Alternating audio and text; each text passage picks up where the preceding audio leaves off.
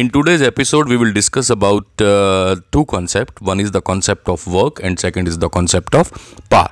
तो शुरू करते हैं वर्क के साथ. रोज़मर्रा की ज़िंदगी में जब कभी भी हम uh, कोई फिज़िकल uh, या मेंटल एक्सर्शन करते हैं तो हम कहते हैं कि हमने बहुत सा काम किया है, लेकिन फिज़िक्स के क्षेत्र में ऐसा नहीं है. फिज़िक्स के क्षेत्र में काम uh, तभी किया हुआ माना जाता है जब दो चीज़ें uh, हों. पहली बात, एक बॉडी पे फोर्स लगे और दूसरी बात, उस बॉडी पे लगने वाले फोर्स के कारण बॉडी में डिस्प्लेसमेंट भी हो. अगर किसी बॉडी पे हम फोर्स लगाते हैं और फोर्स चाहे हम कितना भी लगा लें और बॉडी में डिस्प्लेसमेंट नहीं होता है तो हम कहते हैं कि हमने आ, कोई भी काम फिज़िक्स की नज़र में नहीं किया है. मैथमेटिकली देखा जाए तो वर्क जो होता है वो अप्लाइड फोर्स और डिस्प्लेसमेंट का डॉट प्रोडक्ट होता है. ये तब होता है अगर हमारा फोर्स जो है वो कांस्टेंट है. तो अगर हमारा बॉडी पे लगने वाला फोर्स कांस्टेंट है तो वर्क को मैथमेटिकली हम दिखाएंगे by the dot product of force and displacement, यानी W will be equal to F vector dot S vector. और हमें यह मालूम है कि डॉट प्रोडक्ट को जब ओपन किया जाता है तो हमारे पास एक्सप्रेशन आता है F S cos थीटा. तो W जो है, अगर फोर्स कांस्टेंट है, it will be equal to F S cos theta.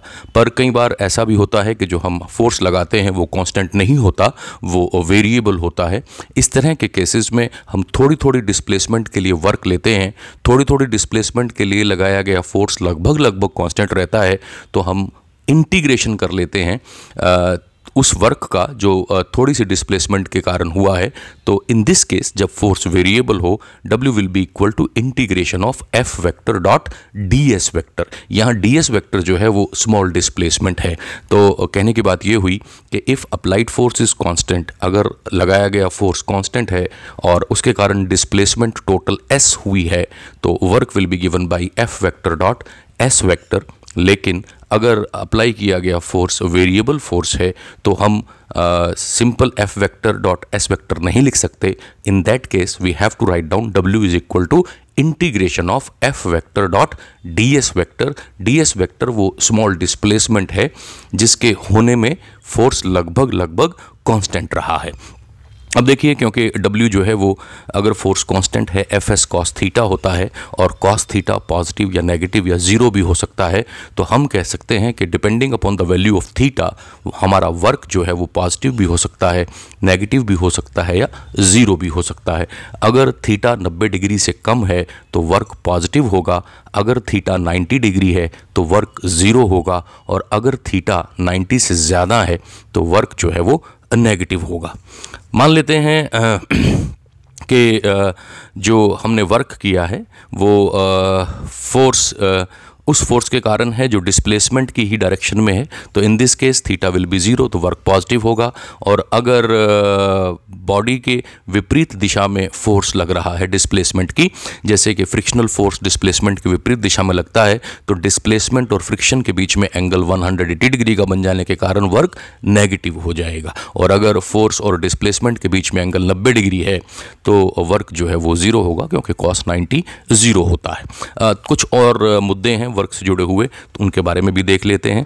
तो वर्क एक फिजिकल क्वांटिटी है और वर्क जो है वो स्केलर होता है. स्केलर क्यों होता है? क्योंकि ये डॉट प्रोडक्ट है दो वेक्टर्स का, F vector and S vector, और डॉट प्रोडक्ट हमेशा और हमेशा स्केलर क्वांटिटी होता है.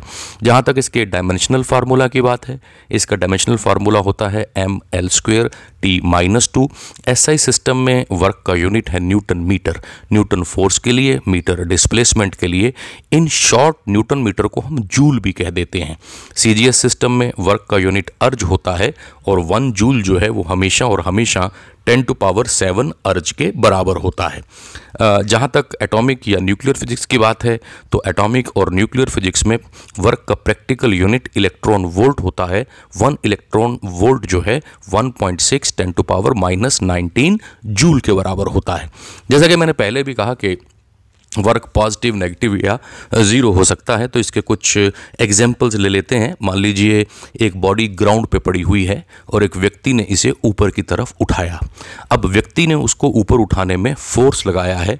फोर्स भी ऊपर की ही दिशा में चूँकि लगा है, तो फोर्स और डिस्प्लेसमेंट की डायरेक्शन सेम होने के चलते व्यक्ति ने जो फोर्स लगाया उसके कारण वर्क जो है पॉजिटिव होगा, लेकिन जो वर्क फोर्स ऑफ ग्रेविटी करेगा वो नेगेटिव होगा। क्यों नेगेटिव होगा? क्योंकि फोर्स ऑफ ग्रेविटी के चलते अर्थ बॉडी को डाउनवर्ड डायरेक्शन में खींचेगी जबकि बॉडी अपवर्ड डायरेक्शन में जा रही है। तो फोर्स ऑफ ग्रेविटी और डिस्प्लेसमेंट के बीच में एंगल एक सौ अस्सी डिग्री का होने के चलते वर्क जो है that will be what, that will be negative.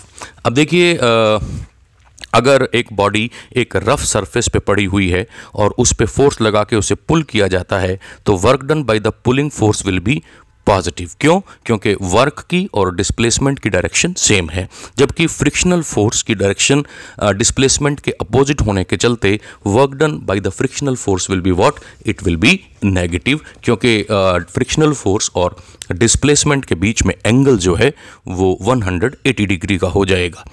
जब कभी किसी बॉडी पे बहुत सारे फोर्सेस लगते हैं और वो सब मिलकर उसको डिस्प्लेसमेंट देते हैं तो जो टोटल वर्क सभी फोर्सेस ने किया है वो कैसे निकालेंगे? तो उसके लिए हम सभी फोर्सेस का रिजल्टेंट फोर्स ले लेंगे और रिजल्टेंट फोर्स का डॉट प्रोडक्ट लेंगे हम डिस्प्लेसमेंट के साथ, और इस प्रकार से हमारे पास टोटल वर्क डन आ जाएगा। देखिए, अगर बॉडी इक्विलिब्रियम में है, चाहे वो स्टैटिक इक्विलिब्रियम हो या डायनेमिक इक्विलिब्रियम हो, तो टोटल वर्क जो होगा वो उसका सम ज़ीरो हो जाएगा, क्योंकि इक्विलिब्रियम के अंदर जो रिजल्टेंट फोर्स बनता है वो हमेशा और हमेशा ज़ीरो होता है। तो हम ये कह सकते हैं कि इंडिविजुअल फोर्सेस के कारण वर्क जीरो हो या ना हो, लेकिन work done by some forces is positive possible है, जबकि हो सकता है कि इंडिविजुअल फोर्सेस में से कुछ का वर्क डन नेगेटिव हो और पॉजिटिव वर्क जो है वो नेगेटिव वर्क के बराबर हो जाए। तो टोटल वर्क जो होगा that will be equal to zero. तो मतलब ये हुआ कि बहुत सारे फोर्सेस बॉडी पे एक्ट कर रहे हैं और बॉडी स्टैटिक या डायनेमिक इक्विलिब्रियम में है। स्टैटिक या डायनेमिक इक्विलिब्रियम का मतलब नेट फोर्स बॉडी पे ज़ीरो है, तो वर्क डन भी ज़ीरो होने वाला है। मान लीजिए एक बॉडी है और वो रेस्ट में है, उसको आप एच हाइट तक उठा के लेके गए लिफ्टिंग फोर्स लगाकर, तो work done by the lifting force जो होगा वो मान लेते हैं डब्ल्यू वन है।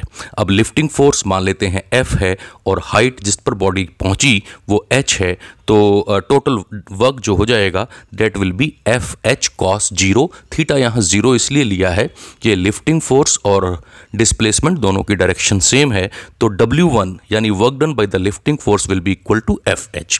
अब निकालते हैं फोर्स ऑफ ग्रेविटी के कारण क्या वर्क होगा। Force of gravity M G होता है, मान लेते हैं वर्क डन इसके कारण डब्ल्यू टू है, तो ये बनेगा एम जी एच कॉस एक सौ अस्सी डिग्री।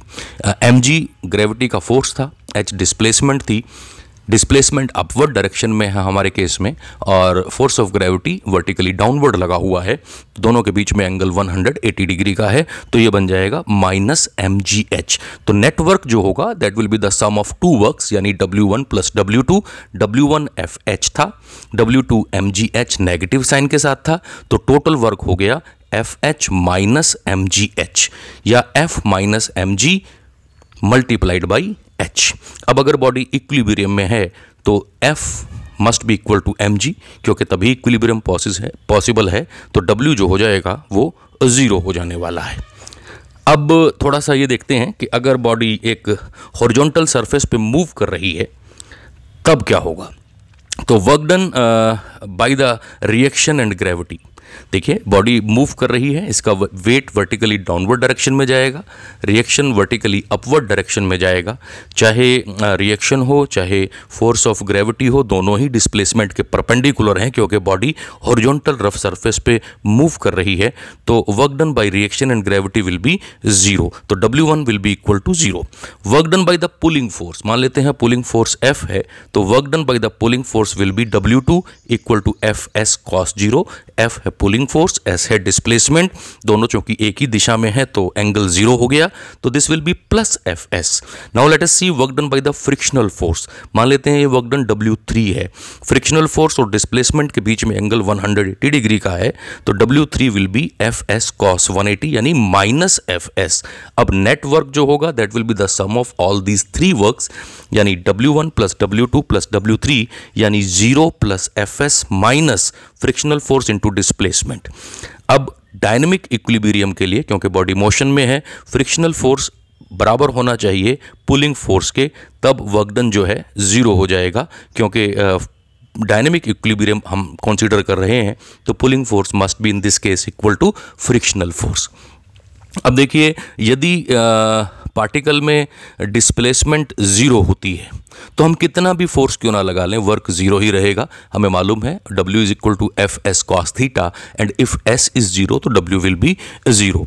एक व्यक्ति है वो कुतुब मीनार पे सारा दिन धक्का लगाता है, सारा दिन धक्का लगाता है लेकिन कुतुब मीनार में तो कोई भी डिस्प्लेसमेंट नहीं होती, तो फिजिक्स की भाषा में हम ये कहेंगे कि उसने सारा दिन में कोई भी काम नहीं किया है। बेशक वो सारा दिन धक्का लगाने से थक के चूर हो गया है और पसीना ही पसीना बहाई जा रहा है।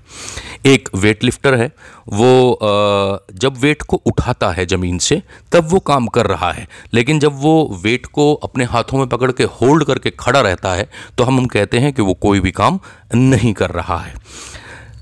जब कभी भी आ, कोई व्यक्ति एक सूटकेस को अपने हाथों में पकड़कर चलता है तो हॉरिजॉन्टल लेवल रोड पे, तो work done by the lifting force और force of gravity will be zero. क्यों? क्योंकि डिस्प्लेसमेंट हॉरिजॉन्टल डायरेक्शन में है, force of gravity vertical downward direction में है, तो दोनों के बीच में एंगल नब्बे डिग्री का बनेगा, तो फोर्स ऑफ ग्रेविटी के कारण वर्क डन ज़ीरो होगा।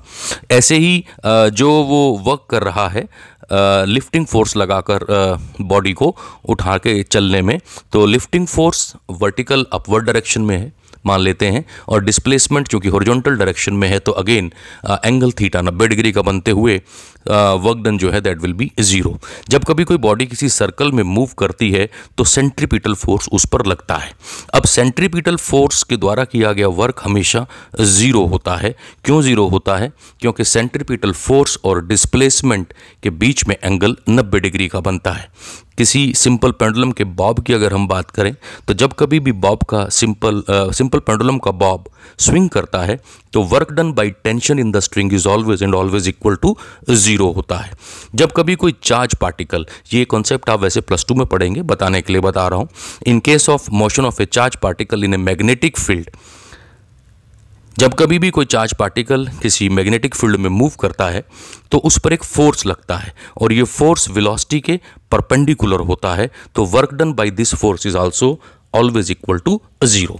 अब बात ये उठती है कि वर्क जो है क्या वो फ्रेम ऑफ रेफरेंस पे डिपेंड करता है? तो देखिए, with change of frame of reference force नहीं बदलता लेकिन डिस्प्लेसमेंट बदल जाती है। अगेन आई एम रिपीटिंग, जैसे ही फ्रेम ऑफ रेफरेंस बदलता है बेशक फोर्स नहीं बदलता लेकिन डिस्प्लेसमेंट बदल जाती है, तो वर्क जो है वो डिफरेंट फ्रेम्स में अलग अलग वैल्यूज़ रखता है। कैसे? एग्जाम्पल्स के आधार पर देखते हैं। एक कुली है, उसने अपने हाथ में सूटकेस पकड़ा हुआ है और वो एक स्टेयरकेस पे ऊपर की ओर चढ़ रहा है, तो work done by the upward lifting force relative to him will be zero. अगर हम अपवर्ड लिफ्टिंग फोर्स के द्वारा वर्क डन देखें रिलेटिव टू पोर्टर तो इट विल बी ज़ीरो, क्योंकि displacement relative to him will be zero. लेकिन एक person ground पे खड़ा है और वो उसको ऊपर चढ़ते हुए देख रहा है, तो उस व्यक्ति के लिए डिस्प्लेसमेंट हो रही है तो उसके लिए वर्क डन होगा। तो हम ये कह सकते हैं कि वर्क डन जो है it depends upon frame of reference. Conservative field अगर हमारे पास हैं कंजर्वेटिव फील्ड अगर हमारे पास हैं तो वर्क पाथ पर डिपेंड नहीं करता। मतलब अगर हम एक बॉडी को इक्विलिब्रियम में ए से सी पे लेके जाएं in a gravitational field via path A C और via path A B C, work done by the force F on for both the paths will be same and equal to M G H. तो हम ये कह सकते हैं कि work जो है कंजर्वेटिव फील्ड्स में पाथ पर डिपेंड नहीं करता है।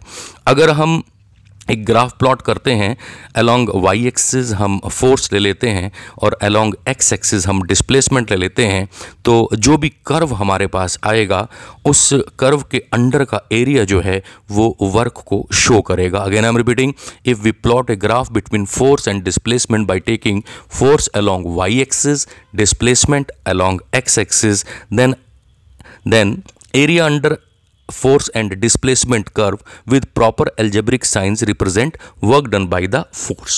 अब अगर कोई गैस एक्सपेंड करती है तो वर्क इज़ पॉजिटिव, और अगर कोई गैस कंप्रेस करती है तो वर्क जो होगा वो हमेशा नेगेटिव माना जाएगा। Again I am repeating, in case of expansion of gas work is positive, while in case of compression of gas work is negative.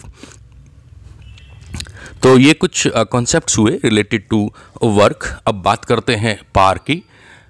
By definition हम कह सकते हैं कि work done by a force does not depend on the time taken for a given displacement, मतलब work is independent of time.